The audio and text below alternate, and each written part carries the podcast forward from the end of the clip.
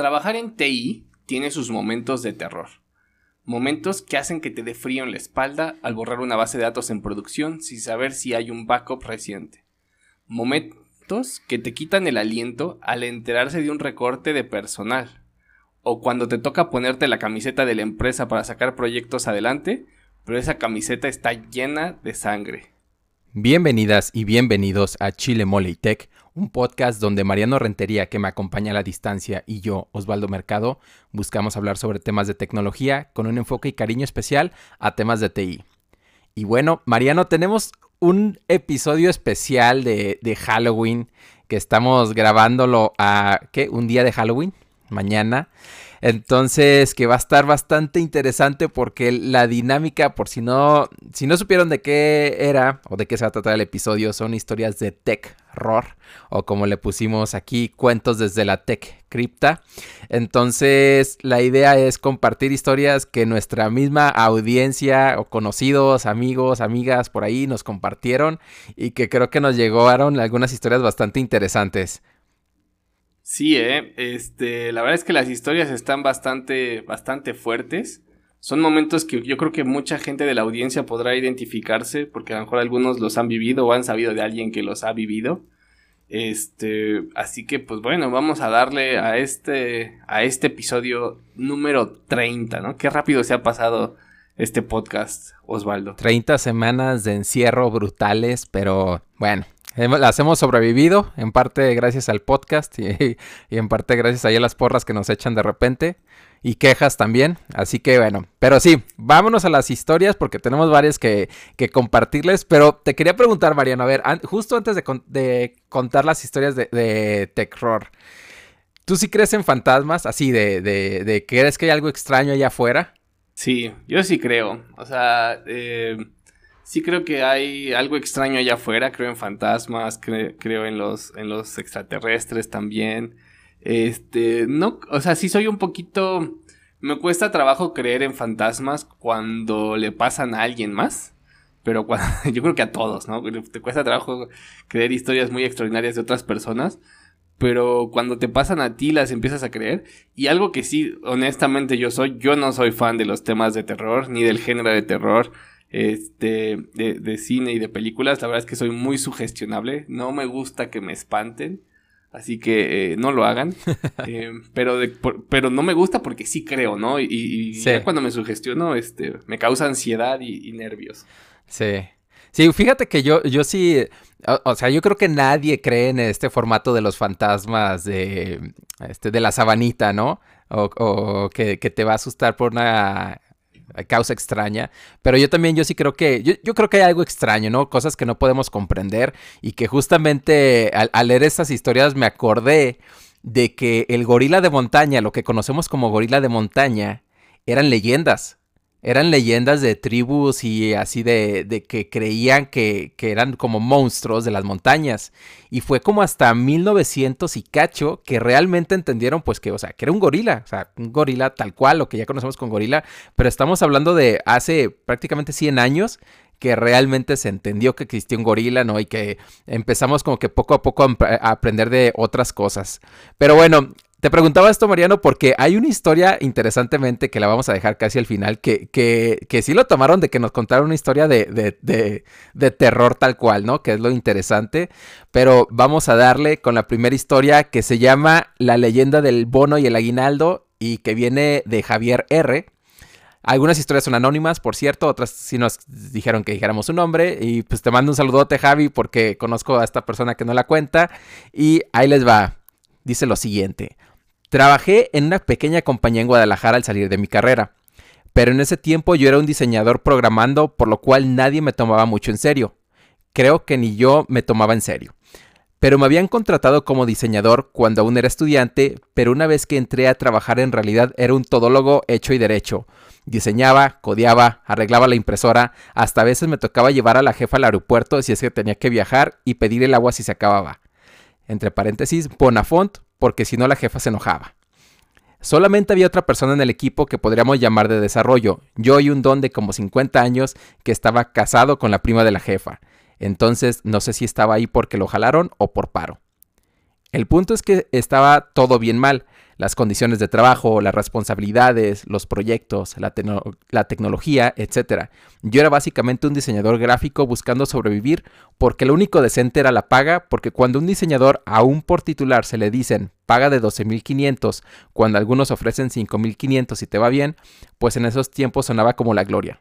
Aquí una nota, estamos hablando de pesos mexicanos, por si no están eh, escuchando en otro lado, que sería como aproximadamente 600 dólares, más o menos.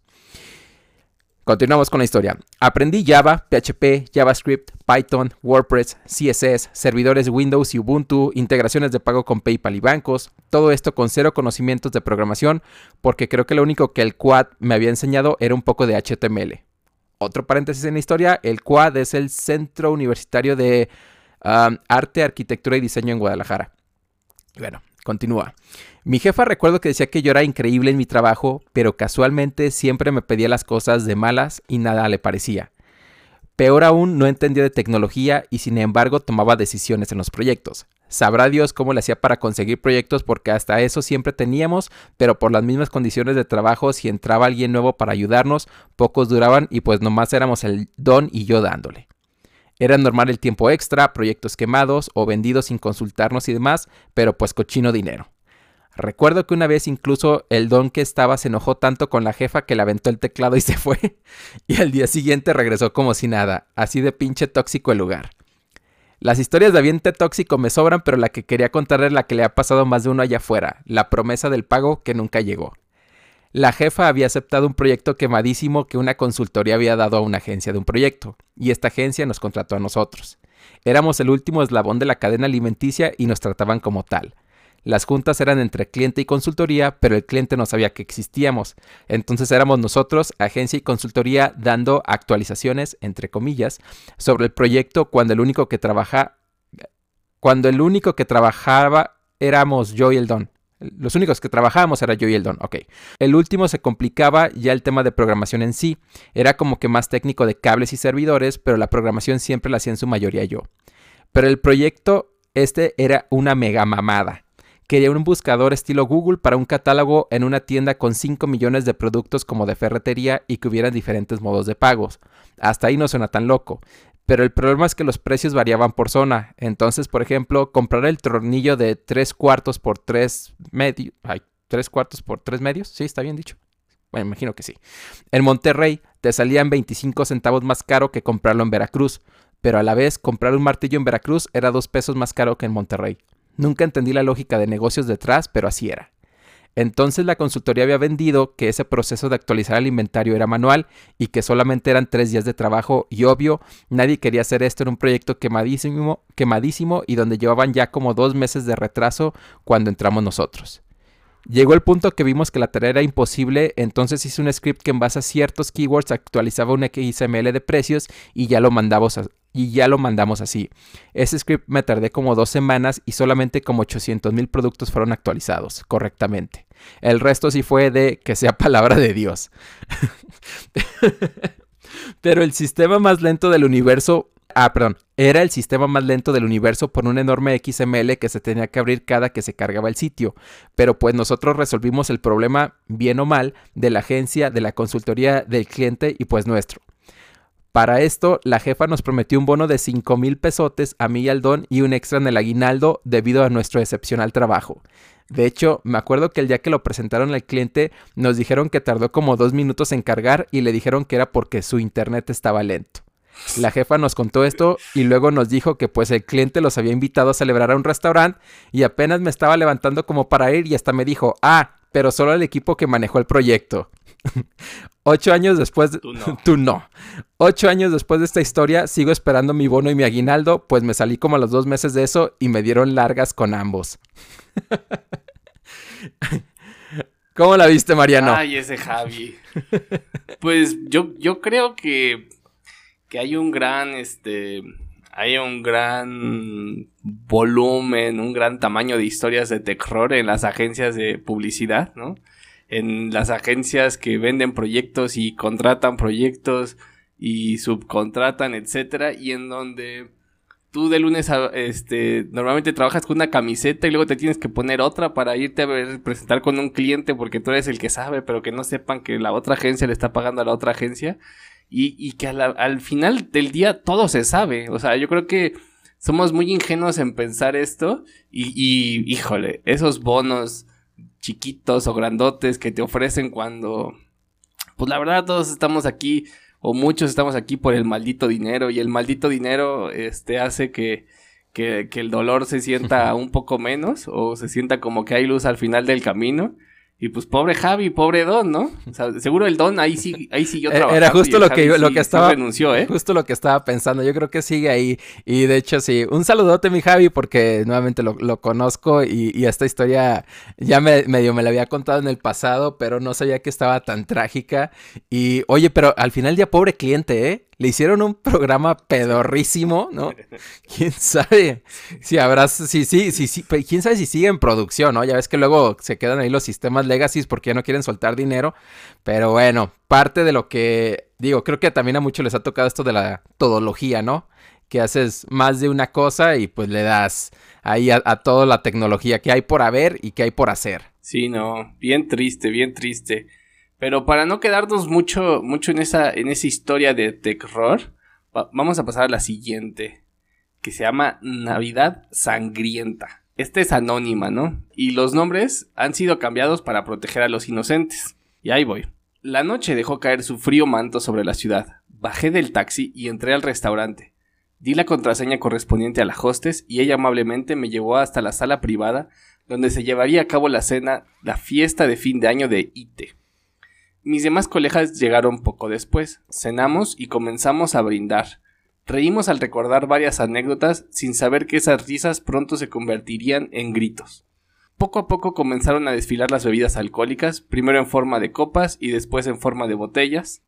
Me comencé a sentir mareado, así que fui al baño a refrescarme la cara.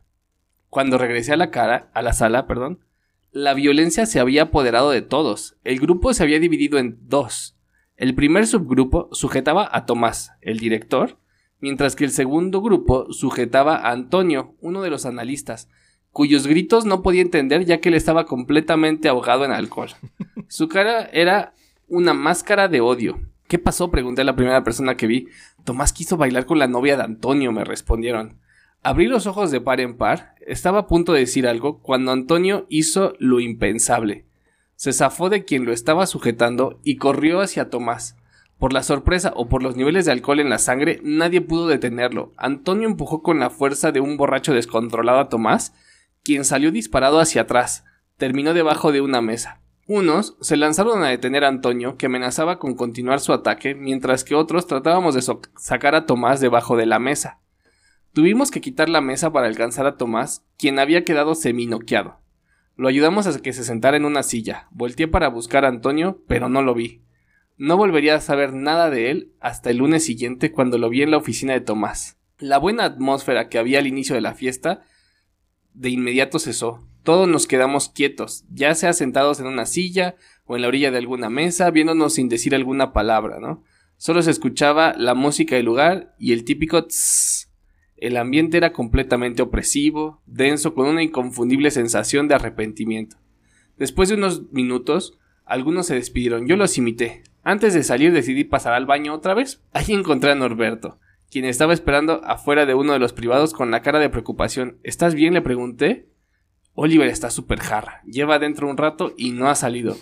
De alguna u otra forma pudimos abrir la puerta y encontramos a Oliver sentado sobre el excusado. Todo alrededor de él estaba vomitado. Campeón. Me cubrí la nariz con una mano. Sí.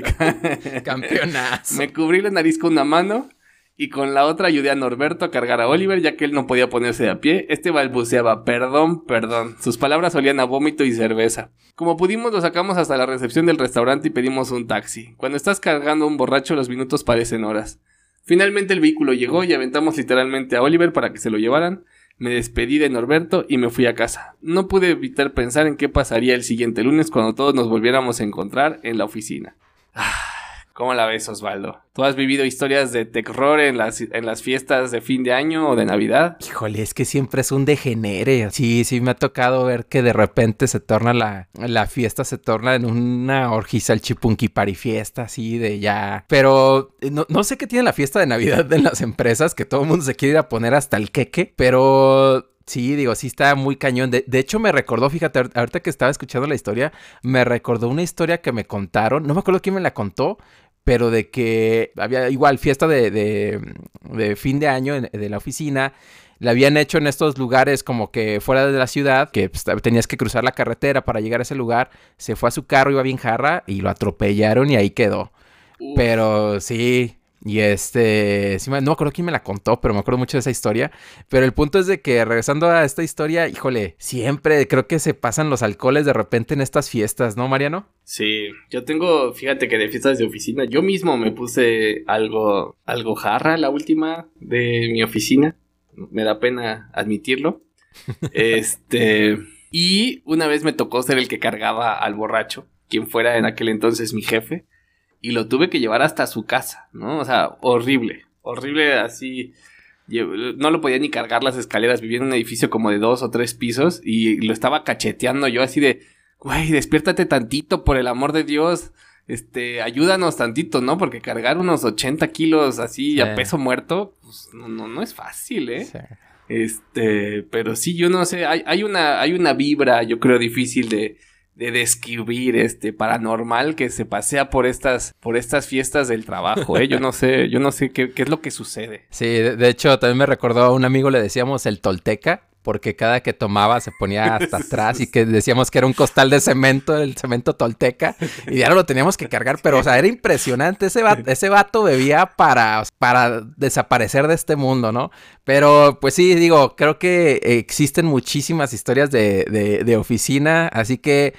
Digo, no creo que muchos vayan a celebrar este diciembre, pero para 2021, aguas, aguas, ya saben que, si no va a terminar nuestra edición 2021 o 2022 de, de Chile Molitech. Pero vámonos a la siguiente historia, Mariano. Ahí te va. Se titula El muerto viviente. Viene bien anónimo esta historia. Y ahí les va. Dice lo siguiente. Esta historia pasó en una calurosa y húmeda ciudad en las costas mexicanas. En el año del señor de no me acuerdo,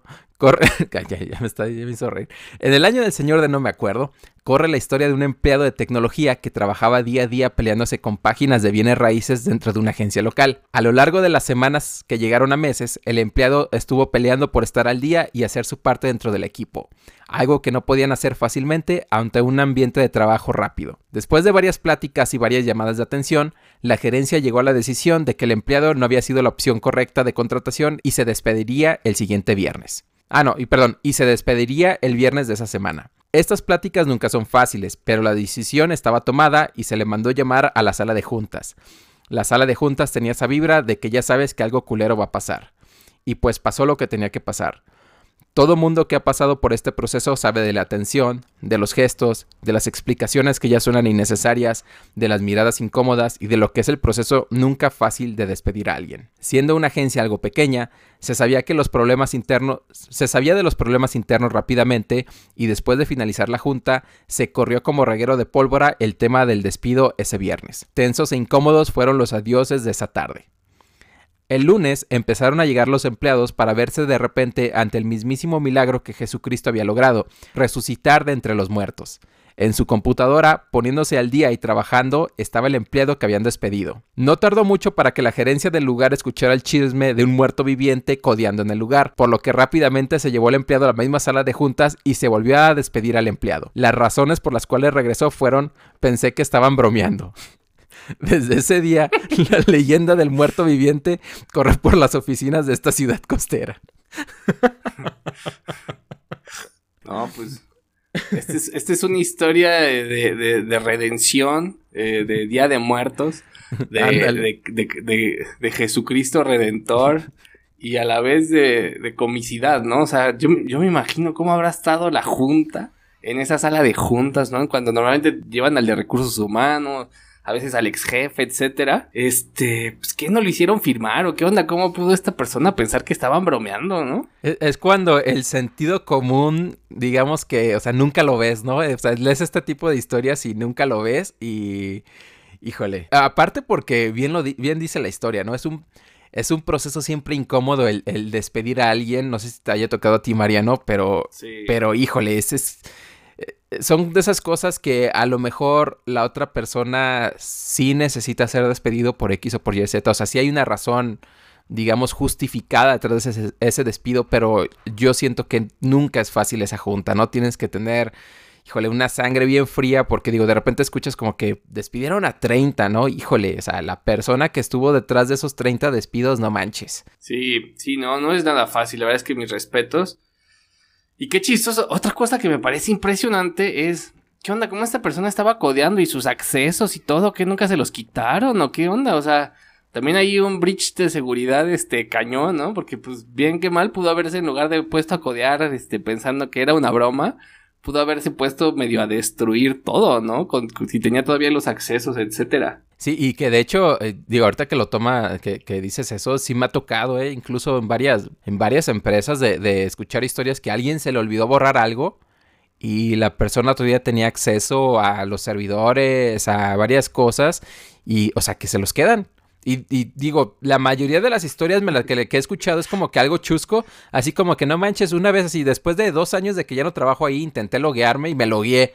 Y así como que, ah, este, pero nunca ha sido de que, ay, borré todo, ¿no? Pero, pero sí, truchas con eso, gente, cuando la persona ya, ya va a salir de, digo, no porque sea todo mundo mala vibra, ¿no? Pero pues sí, hay que cuidar las cosas también. Y vámonos a la siguiente, Mariano, que tenemos aquí.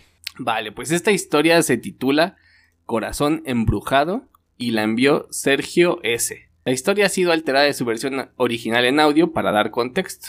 La historia sucedió en una de las consultorías que ya todo mundo odia, pero que pues era lo que había por ahí del 2005 y se consideraba lo mejor entre comillas en tech. Estábamos terminando como tres meses de estar en un proyecto quemadísimo cuando me avisan que si al terminar podía pasarme a trabajar en otro proyecto que también estaba quemadísimo. Estos tres meses que cuento eran de trabajar fines de semana, días de 14 a 18 horas, y recuerdo que hubo como dos o tres veces que ni me fui a mi casa y me quedaba ahí por dos días. Mal, todo mal. Pero pues era chavo, y era mi primer trabajo, entonces no sabía mucho del negocio. Pero cuando me dijeron que si le entraba al otro proyecto, la verdad yo ya había bajado como 10 kilos y tenía cara de cadáver. Les dije que pues sí, porque creía que si les decía que no, me iban a correr. Para esto, yo siempre había codeado en Java. Y cuando llego al otro proyecto veo que era un proyecto de JavaScript con PHP y yo no sabía nada de ninguno. Y al cliente le habían dicho que yo era un developer senior cuando ni mi título todavía había podido sacar de la universidad. Clásica. Llevaba como un año apenas trabajando profesionalmente. Sí, clásica, clásica, ¿eh? Traté de aprender todo lo que pude tan rápido como podía, pero entre las horas ya acumuladas las nuevas, porque la rutina no cambiaba. Y todo ya a veces ni sabía qué hacía. Me acuerdo que una vez me preguntó mi manager en qué estaba trabajando y no supe qué contestar y se enojó conmigo. Pero pues ya era un zombie que no sabía qué pasaba. También me acuerdo que de repente me quedaba enfrente de la computadora y como que dormitaba pero con los ojos abiertos. En esos entonces todavía vivía con mis papás y me acuerdo que me hicieron una intervención, entre comillas, para explicarme la explotación laboral y mis derechos. Y además, pues que me iba a hacer daño si seguía así. No les hice caso malamente y seguí como cuatro meses más así hasta que me cayó el 20 de cómo estábamos trabajando. A mi manager le dio un paro cardíaco. Yo ese día justamente había salido algo temprano, entre comillas porque eran las 8 de la noche, cuando había llegado desde las 7 de la mañana, cuando normalmente yo me, me salía mucho más tarde. A eso de las 11 de la noche me hablaron que le habían pegado un paro cardíaco al manager y que estaban esperando a la ambulancia. Me acuerdo que al día siguiente me contaron la historia de cómo se agarró el pecho y trató de gritar y que ahí se quedó trabado. Pero pues no pasó a mayores, sí la libró y hasta donde sé trabaja ya fuera de tech. Lo más culero de esta historia es que esto no cambió nada. Siguieron pidiendo horas extras y cuando por fin estábamos terminando el proyecto con un nuevo manager que habían traído, me dijeron que nos iban a promover a otro proyecto que estaba quemado y que íbamos a ayudarles. Ya hasta mi novatez había pasado y les dije no, que yo ya estaba cansado de esos proyectos quemados, que porque siempre era así. Me acuerdo que mi manager, el nuevo, me dio la choteadísima plática de que no me ponía la camiseta, que claramente no tenía yo ganas de crecer en esa empresa. Los mandé todos a chingar a su madre y renuncié. Y recuerdo que no me querían tomar la renuncia y se sentaron para platicar conmigo de que, que qué era lo que me desmotivaba de mi ambiente de trabajo. La verdad ya le solté todo, aunque sabía que no me iban a hacer nada y me ofrecieron, me ofrecieron un aumento del 3% para quedarme. Recuerdo que hasta me reí y les dije que ya me quería ir a dormir a mi casa y los dejé ahí hablando solos mientras entregaba todo mi equipo. Me acuerdo que llegué a mi casa y les conté a mis papás, o sea, a mis jefes, y dormí de como por más de un día entero porque hasta ya le habían hablado al doctor bien preocupados y me tuvieron que recetar vitaminas, suero y una medicina para los riñones porque quedé bien madreado. Moraleja de la historia. Existen compañías que nomás se quieren aprovechar de ti. Aguas, chavos. Uf. Y suena, ¿sabes qué es lo peor, Mariano? Que, creo que tú y yo empezamos en, en, precisamente consultorías de nuestra carrera en tech y que esta historia suena extrañamente como algo, ajá, como algo que totalmente puede pasar, ¿no? Los proyectos quemadísimos, la plática de ponte la camiseta y el hecho de empezar y que no sabes, ah, digo, no, no estoy diciendo que todas las consultorías sean así, pero híjole, es que parece que un friego de historias de, de tech horror precisamente vienen de ahí y que bien lo dice, ¿no? Esta historia, Sergio, que o sea, pues estaba empezando su carrera y no sabía, ¿no? O sea, crees lo que es y que es el mismo speech que lamentablemente yo encuentro con, con esta nota que yo hice sobre equipos tóxicos, que también pasó en una consultoría, de hecho, pero que Mario, con el que la hice, precisamente dice lo mismo, ¿no? Es que empezaba mi carrera y pues no sabía, o sea, yo creía que era así. Y, pero ya que termines con los riñones jodidos, gente, hay que cuidarse, que híjole, lamentablemente estas historias van a seguir pasando, pero entre más se cuenten, creo que la gente se puede o las personas se pueden empezar a dar cuenta de que pues no es así, ¿no? Que no es, no es un ambiente sano. Sí, fíjate que yo tengo, este, yo no empecé en consultoría, gracias a Dios, pero sí pasé por una. Y creo que un tema de las consultorías muy común es, eh, bueno, es el típico manager súper buena onda que presume tener al mejor equipo de trabajo, este, de todo México, ¿no? Eh, presenta todos los casos de éxito que han tenido de proyectos.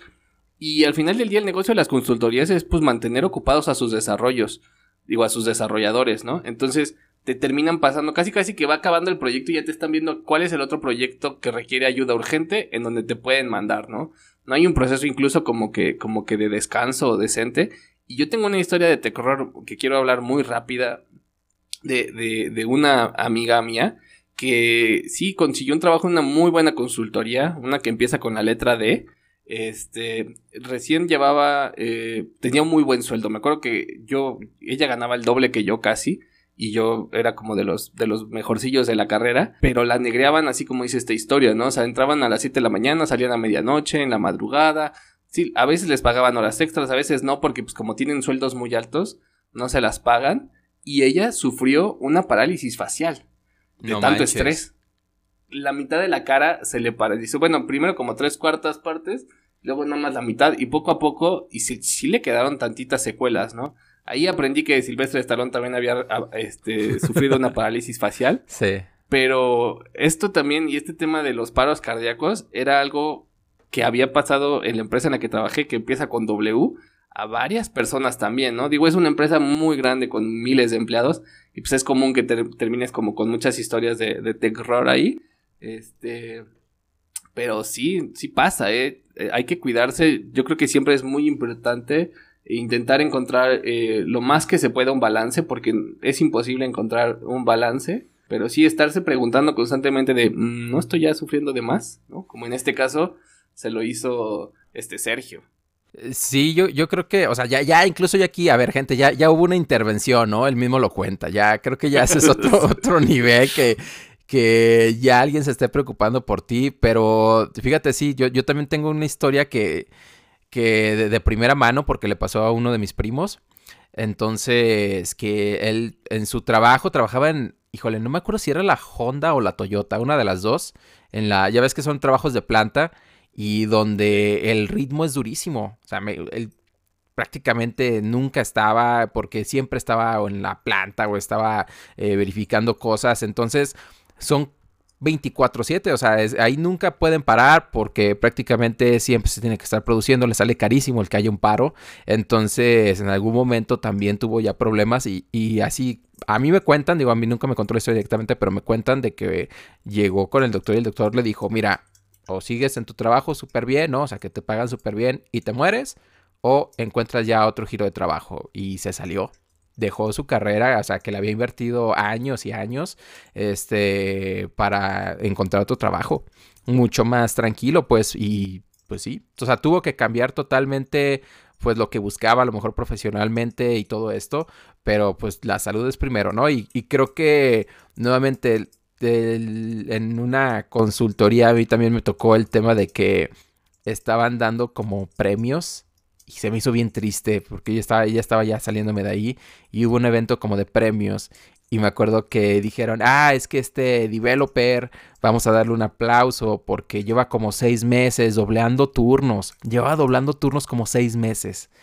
Y bueno, y pues aquí le tenemos una tarjeta de desayuno en Applebee's, es neta. Esta historia que le estoy contando es neta. Le dieron una tarjeta de desayuno en Applebee's por seis meses que se había fletado dobleteando turnos. Digo, obviamente te, pagaban el doble turno, ¿no? Pero, pero no te pases de corneta, güey. Y aparte, podía pedir hot cakes, ¿eh? aparte está bien culero Applebee's, de todos los pinches restaurantes que hay.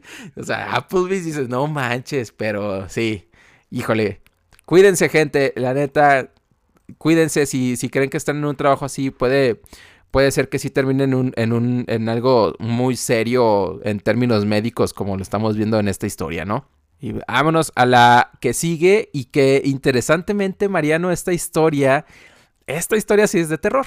De, de las que llegaron, esta la pusimos para terminar porque eh, que creo que sí entendió que la dinámica era de terror y dijo, vámonos, ahí, les va mi historia de, de, terror y que por eso precisamente te preguntaba al principio si tú creías en, pues, en fantasmas y todo esto. Y ahí les va, la historia viene de Moni y dice lo siguiente, hola chiles, moles y tex, espero les guste esta, esta historia porque es la única que tengo, ja, ja, ja. Ah, bueno, entonces... Cuando yo era estudiante de telemática, trabajaba en un call center, pues para... Pues, a ver. Cuando yo era estudiante de telemática, trabajaba en un call center, pues para pagar mi pobreza de estudiante. En el call center dábamos soporte a múltiples marcas de comida, que para dar información o que si los niños se ahogaban o que si eran alérgicos o para tomar quejas de personas que no les gustaba el sabor de algo.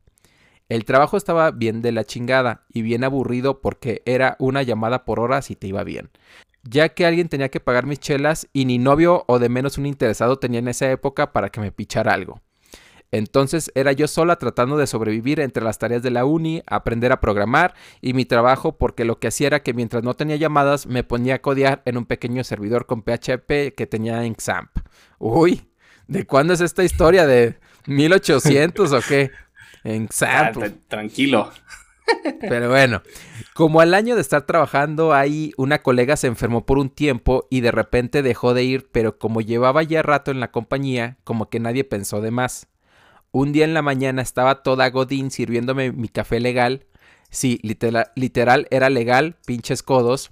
Ah, bueno, aquí una nota, para los que no conozcan, Café Legal es una marca, es como que el café más barato que existe aquí, ¿no? Este es como que la, marca oficial del café. de los más, más económicos, sí. Sí, del café culero. Así que si ven echándole café legal a algo, pues no va a estar bueno. Pero bueno, continuamos con la historia. Cuando una amiga que trabajaba ahí me dijo que si ya, que si ya me había enterado del chisme, la colega que se enfermó había muerto en el hospital. La neta no supe ni qué pensar esa mañana porque era una chava bien callada que se sentaba a dos lugares de mí, pero pues ni acababa de tomar, ni acababa de terminar de pensar que tenía la misma edad que yo no, a ver, espérenme. Pero pues ni acababa de terminar de pensar que tenía la misma edad que yo cuando el gerente hizo una junta urgente y nos dijo a todos pues que el día pasado había muerto esta chava y que pues lo lamentaban mucho, bla, bla, bla. Y híjole, te agradezco una coma, ¿eh, Moni? Está, está chida tu historia, pero... Proseguimos. Cuando ya se acabó la junta del gerente, me pidió que si me quedaba en la sala de juntas y me dijo que pues esta chava siempre había sido muy organizada y muy buena y pues choro total pero que si podía tomar su lugar y algunas de sus responsabilidades y que me iban a subir el sueldo por eso. La neta me dejé llevar por la avaricia, aunque me iban a pagar miseria más poquito más de miseria. Pero pues me estaba yendo bien mal económicamente, así que, así que para mí era un alivio y pues va, lo tomé. Pues para no hacer el choro largo, nunca entendí por qué me movía a su lugar, pero pues lo hice y seguí chambeando. Pero al primer día recibí una llamada que se escuchaba estática nada más. Que, ok, que se escuchaba de estática, me imagino que quiere decir, nada más. Sí, y nada más. Así, pura estática en el teléfono. Ajá, exactamente. Digo, fuera de pedo, sí me saqué de onda, pero ya me había pasado previamente, así que no le di importancia y marqué mi llamada porque teníamos que registrar todo. Pero al día siguiente volvió a pasar y así hasta que le dije al chavo de sistemas que se podía checar la línea que me estaban llegando llamadas de pura estática. Como era política de la empresa que podían grabar llamadas, incluso le dije a mi gerente que si podían checarlas porque a lo mejor el teléfono no funcionaba. Checaron cables, teléfono, ruteo de llamadas y pues ya el problema hasta se había escalado por todos lados porque había un problema técnico y no sabían qué pasaba. Y como por un mes todos los días yo recibía una llamada de estática en la mañana y pues como que nunca había agarrado el pedo hasta que una amiga me dijo que si no creía que pues era ya otra cosa como más paranormal, eso porque esta chava nunca había hablado de llamadas de ese tipo y como dije registrábamos todo, pero todo, hasta cuántas veces ibas al baño y neta no exagero. Me sacó bastante de pedo porque la verdad yo nunca lo había pensado así y me acuerdo que cuando me dijo que hasta un escalofrío me dio en el cuerpo y ya andaba toda ansiosa de que me llegara la llamada de estática hasta que dicho y hecho llegó y me acuerdo que hasta, en el, que hasta el corazón me empezó a, a palpitar. Ja, ja, ja, me está palpitando mientras escribo esto. Y me quedé toda asustada tratando de escuchar mientras decía, bueno, bueno, por política no podía seguir en llamadas si no te contestaban después de 15 segundos, pero me acuerdo que hasta el último segundo me quedé intentando escuchar algo con la piel toda chinita. Cuando colgué me fui directo con mi jefe y le dije que si podía regresarme a mi lugar anterior porque la neta sentía raro estar trabajando ahí y yo creo que me vio tan pálida que me dijo que sí. Desde que me moví no tuve más llamadas de estática, pero al mes de esto entró un chavo nuevo que le tocó el mismo lugar y volvió a reportar lo mismo, pues la verdad ya nadie le quiso decir nada. Duré como tres o cuatro meses ahí más y me salí, pero hasta donde supe, porque seguía frecuentando a personas de ahí, ese era el único lugar que llamaban con estática. ¿Qué hago? No, pues sí, sí está, sí está ruda, ¿eh? Es como la de la, vieja confiable de cuando a veces te quedas en... Esa historia cuando a veces te quedas en, en la oficina, este... Hasta tarde y eres el único en la oficina, ¿no? Y, te preguntan. La clásica. Y la gente te empieza a decir, ¿y no se te apareció la niña o cosas así? Y me digo, sí, la clásica, pero sí te deja pensando, digo, y aquí que, tengas que estar escuchando constantemente llamadas de estática después de que alguien falleció, ¿no? Porque alguien murió en esta historia, este, comprobable y todo. Sí está medio, medio creepy, ¿eh? Sí, y, Digo, sí, sí está extraña la historia. Digo, a lo, mejor no estamos sugestionando todos, ¿no? Pero por eso decía que cuando llegó la historia sí dije, ah, caray, eran historias como de que borrabas producción o algo así, no de, no literal de fantasmas y de que la gente muerta. Pero muchas gracias, Moni. Sí le faltan comas a tu historia, la verdad. Espero escuches esto porque, híjole, sí me costó un poco aquí leerla. Pero sí, no, hasta cuántos lugares de trabajo no hay así y lo cual me lleva a, a, una historia que fíjate que a mí me traumó mucho porque pues yo me salí muy temprano de mi casa, entonces me ha tocado vivir en muchísimos lugares así rentando y eso. Y que me acuerdo de una historia que me impactó muchísimo de, de, un compa que me dijo que había rentado una casa. Se sale, ¿no? Se sale, ya, ya dijo, ah, ok, aquí se termina mi contrato, me voy a ir a una casa más grande. Se sale y creo que como a los tres meses o a los seis meses, algo así, se topa con la persona que, que, le rentaba la casa, ¿no? Y así como que, ah, pues, señora, ¿cómo está? Que no sé qué, que le dice, ay, es que ¿por qué te saliste? Que me dejaste en un problemón, etcétera, etcétera, ¿no? Y acá, no, pues, ¿qué pasó? No, pues que después de que salió este, este mi compa, había entrado una señora, era una señora sola, y que pues pagó creo que el primer mes de renta y después dejó de pagar, y pues que van a ver qué onda, y la señora se había ahorcado ahí ya ves que ponen como rejas para que no se brinquen en las casas atrás, eh, así como que en algunas colonias, este, ahí en, ese, en esa parte del patio, ahí se había ahorcado.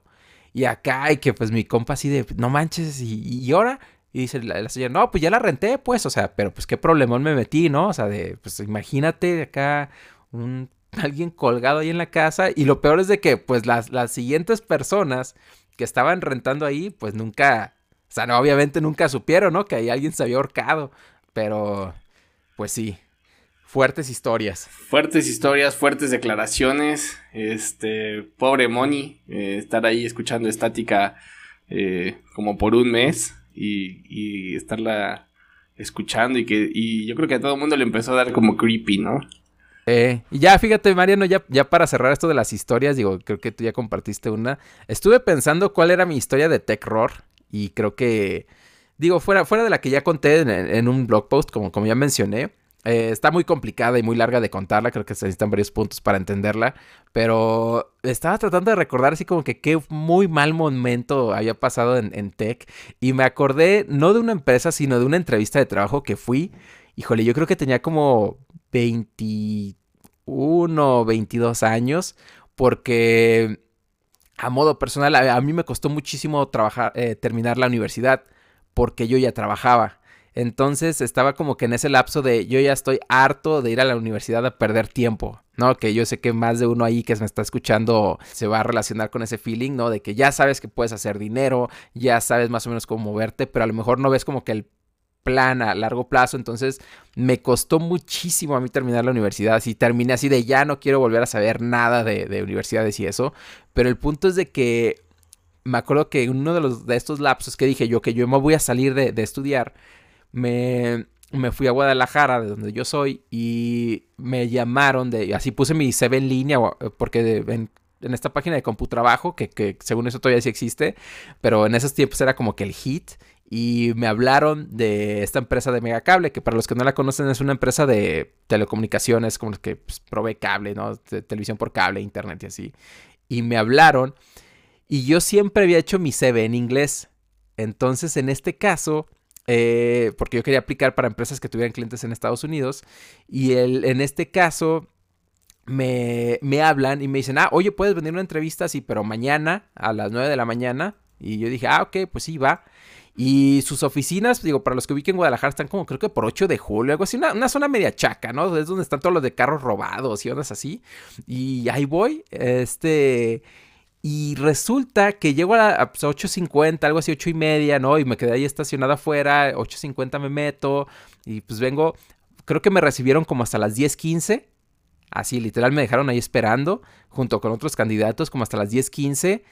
Llego y abren así como que el, ¿cómo se llama? Eh, como que mi CV, la chava de recursos humanos.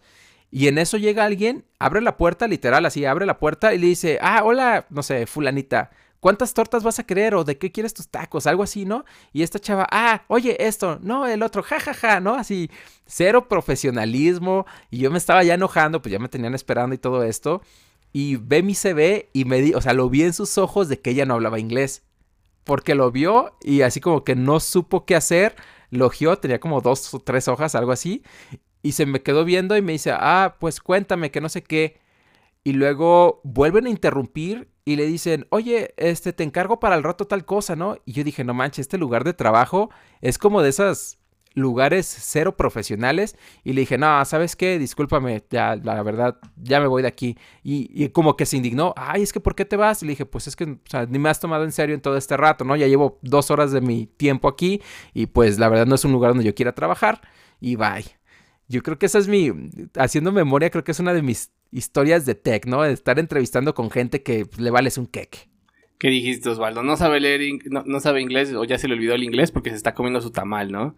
Maldito. sí, pero, pero sí, yo fíjate. Soy fan de los tamales, eh. Y fan del inglés. No, sí, yo también.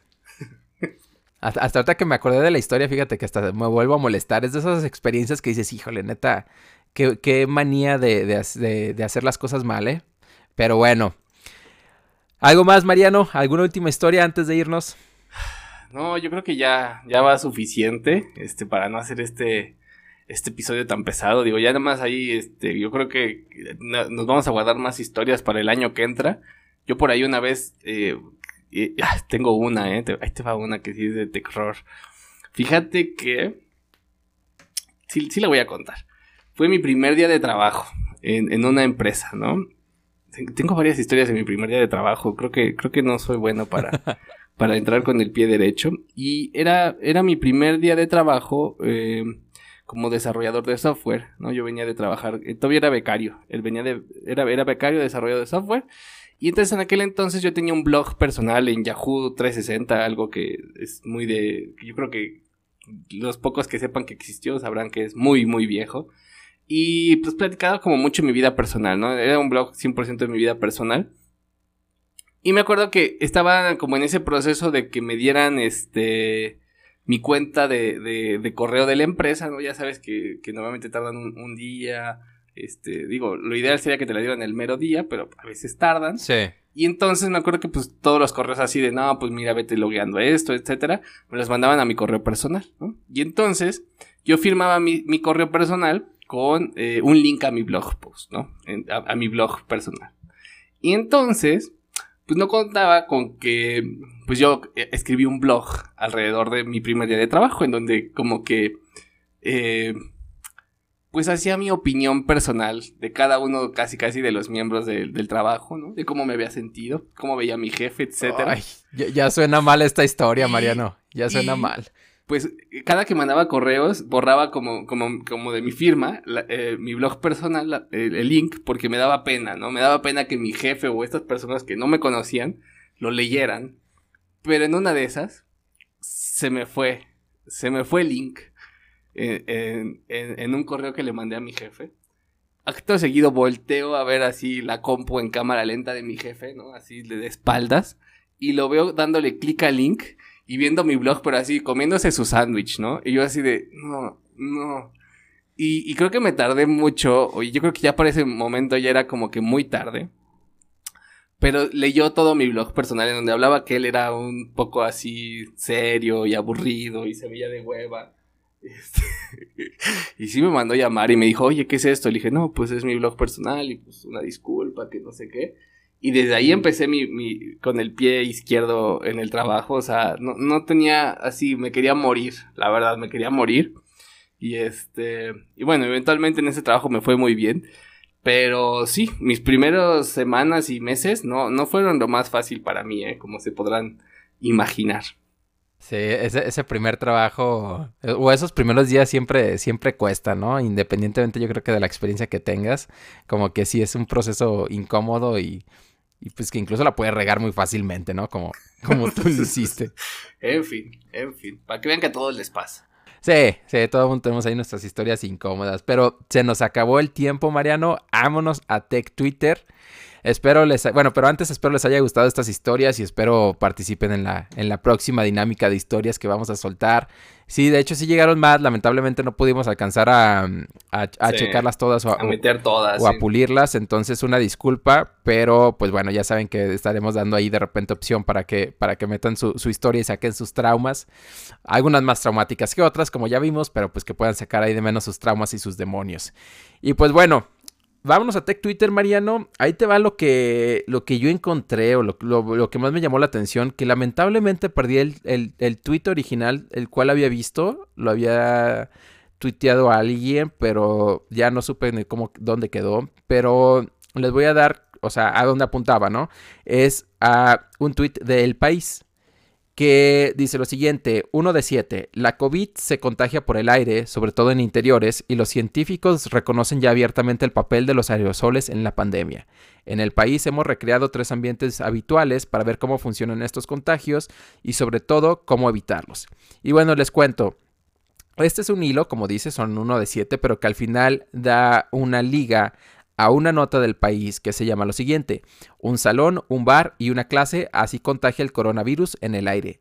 Y el detalle es de que es uno donde, es un, es un webpage donde mientras vas scrolleando, vas viendo animaciones, tienen animaciones de, las partículas, apuntan a los, a los, digamos, a los estudios más recientes, eh, los citan, dicen como que qué han encontrado, qué ha cambiado de cómo empezó a cómo es ahorita, cómo se propaga a través de los minutos y lo ves todo como, como animación. Entonces se me hace un excelente, pero excelente uso de la web, de la web tal cual, ¿no? En todo, todo su, su nombre. eh, de, de, cómo puedes usar la web para dar para relatar una historia, ¿no? Y, que no quede en un simple blog post que muchas gentes pueden no entender o no quieren leer, ¿no? Cuando sabemos que el promedio de atención de lectura es menos de un minuto, ¿no? En, en un web page. Esto creo que realmente te mantiene enganchado y te va contando muy, muy bien, o sea, con un muy buen storytelling, eh, lo que lo que es ahorita el coronavirus y que realmente vale la pena que le echen un ojo. Ahí lo vamos a estar compartiendo en la cuenta de Chile Molitech en Twitter y en las demás cuentas. Entonces, eso fue lo que yo vi, Mariano. Sí, la verdad es que bravo por el país, por este echarse ese pues ese sitio tan padre, ¿no? Que seguramente no fue que ganó una consultoría y un micrositio, ¿no? O una cosa así. La verdad está padrísimo todas las animaciones que, que hicieron, y muy ilustrativas. Eh, funciona bastante bien en móvil, bastante bien en computadora. Sí. Este, ahora sí que muchas felicidades a ellos. Yo lo mejor que, que fui, que vi en Twitter es, y, lo vi creo que es de, de, ayer o de antier, fue un, fue una serie de tweets alrededor de un evento, creo que era la Next.js Conf, este, que es un framework de, de JavaScript por si no sabían, en donde, pues este Guillermo Rauch, Que es el CEO de Vercel, una de los, una de las empresas que, que, que, se dedican a hacer frameworks, etcétera, para, para JavaScript y aportan mucho a JavaScript. Él, él dice, fallamos en mantener los estándares y cumplir con nuestras metas de diversidad, inclusión y notablemente al tener tantos paneles de puros hombres, ¿no? Tenemos que hacer un full post-mortem de esto y otros eventos que vivimos con transparencia total. Estamos comprometidos a mejorar y vamos a, tener mejores resultados antes de que 2020 acabe, ¿no? Y es porque en esta conferencia, ¿no? Y me, y me recuerda que hace poquito hubo, hubo el Google Dev Days México y algo que platicaba alguien, este, si mal no recuerdo es José Dimas, era de que lograron tener un panel de mitad, mitad hombres y mitad mujeres como conferencistas participantes y mucha gente le dijo de que ay es que eso no es necesario que no sé qué y realmente lo que lo que ponía incluso como tweet en este eh, como respuesta a este tweet de Guillermo Rauch esta Casidu que, que es alguien que ya hemos citado algunas veces en este en este en este podcast y que es una persona muy creativa ella puso un, un, un, repositorio de GitHub en donde ella dice como todas sus reglas para poder ser conferencista y, me parece bastante interesante, pero ella dice, o sea, yo no quiero ser como que la mujer que necesitas para poder, este, cumplir con tu, con tu balance de género, ¿no? O sea, tienes que esforzarte como que mucho más, este, en tu conferencia para que yo decida asistir. Y bueno, o sea, creo que sí tenemos que seguir promoviendo diversidad, este, y no solamente hombres blancos hablando de tecnología en las conferencias, este, y pues bueno, ahí, hasta aquí mi reporte, Joaquín. Fíjate que alrededor de esta conferencia, por ahí también hay un thread que, que híjole, se, se pone complicada la, la, conversación. O sea, hay como que un gran chisme detrás de esto, ¿no? Porque... Sí. Em, no, no, no, lo quiero contar del todo porque creo que el mensaje que, que digo, o que por lo menos creemos tú y yo, Mariano, es el de apoyar la, diversidad, ¿no? Y creo que por ahí bastantes chismes em, detrás de, lo que pasó aquí y bastantes threads de bastante duros, ¿no? O sea, ya criticando algunas posiciones incluso de, de, eso y mentalidad. Pero bueno, al final del día creo que es, un buen tweet, ¿no? De que pues, fallaron, ¿no? Y, eh, es válido el decir fallaste siempre y cuando, o sea, fallaste para mejorar, ¿no? No simplemente decir como que, ups, ups, I did it again, ¿no? Y, ya, bye. Sino o justificarse, ¿no? O sea, a veces te justificas y de, pues es que no había, pues es que no se podía, o sea, si es como decir, pues la neta fallamos y vamos a ser muy sinceros y vamos a ver qué, qué mejoramos, ¿no? Sí, porque, por ejemplo, me recuerda, me, está recordando este caso un poco el que pasó con la, ay, se me fue, ¿cuál, cuál era esta conferencia que hacían en, en, Europa del Este, en algún lado? Que creo que hablamos de ella en un, en un episodio. Ah, que se canceló, ¿no? Creo. Ajá, que lo que dijeron fue, ¿saben qué? Esto es mucho pedo, bye. Entonces, creo que también tenemos que ver ese lado, ¿no? De, de, de, de a lo mejor, ok, es fácil criticar, pero es difícil hacer. Entonces, el detalle es, ok, ¿cómo, se puede hacer como que todo esto se empiece a mover y todo esto se empiece a apoyar la diversidad y todo esto? pero que no termine en esto, ¿no? Porque aquí lo que pasó fue igual, ¿no? Este, bye, y en esta otra conferencia también lo que terminó fue, ¿saben qué? O sea, ya está muy pesado esto, ya, ya es muy complicado, bye todos, ¿no? Entonces, hay que, sí, bueno, mi resumen es, está complicado, pero pues hay que, hay que hay que apoyar la diversidad, ¿no? Y creo que ya hay buenos ejemplos allá afuera de cómo lo están haciendo, como este que citas precisamente de Google Devs, ¿no? Exactamente. Pero pues bueno, ya, ya, ya nos voy a correr. Este, muchísimas gracias a todos por este episodio más de Chile Molintech. Chile Molitech, ya, ya se me traba la lengua. Síganos, síganos en nuestras redes sociales, en Twitter, en Facebook, en Instagram. Eh, estamos como Chile Mole Tech. Inscríbanse a nuestro newsletter. Eh, hicimos una auditoría de, stickers y les debió haber llegado un correo a aproximadamente 40 personas que nunca han recibido un sticker con saber cómo poderlo recibir, que básicamente tienen que llenar un Google Form para que elijan cuál quieren, ¿no? Este, hoy tenemos 5 pases para la JJSConf. A los que nos manden un correo hoy a nuestro correo electrónico chilemolitech.gmail hoy o mañana, ¿no? Los primeros cinco, diciéndonos cuántas historias de terror de nuestra audiencia dijimos en este episodio, les regalaremos pases. Tenemos nada más cinco pases, hay otros 10 pases que estamos regalando en Instagram. Este, pero así que pues muchísimas gracias a Flor que nos dio este beneficio para, para la comunidad este, de Chile Mole y Tech. Y pues bueno, a mí me pueden encontrar en Twitter como arroba Mariano Rentería. ¿A ti dónde te pueden encontrar, Osvaldo? Yo estoy en Twitter como o Mercado Cos, S-O-S al final. Es el mismo handle para Medium, donde me estoy peleando con Mariano de si vale la pena o no vale la pena. Pero yo digo que sí vale la pena. Y si no saben por qué digo esto, ahí, ahí chismean en nuestros, en nuestros trend lines. Eh, ahí nos estamos peleando. Y bueno, en LinkedIn estoy como Osvaldo con V Mercado Cos. Perfecto. Pues bueno, no olviden que si les gusta el podcast, recomiéndelo a sus amigos. Y si no, recomiéndelo a sus trolls más cercanos.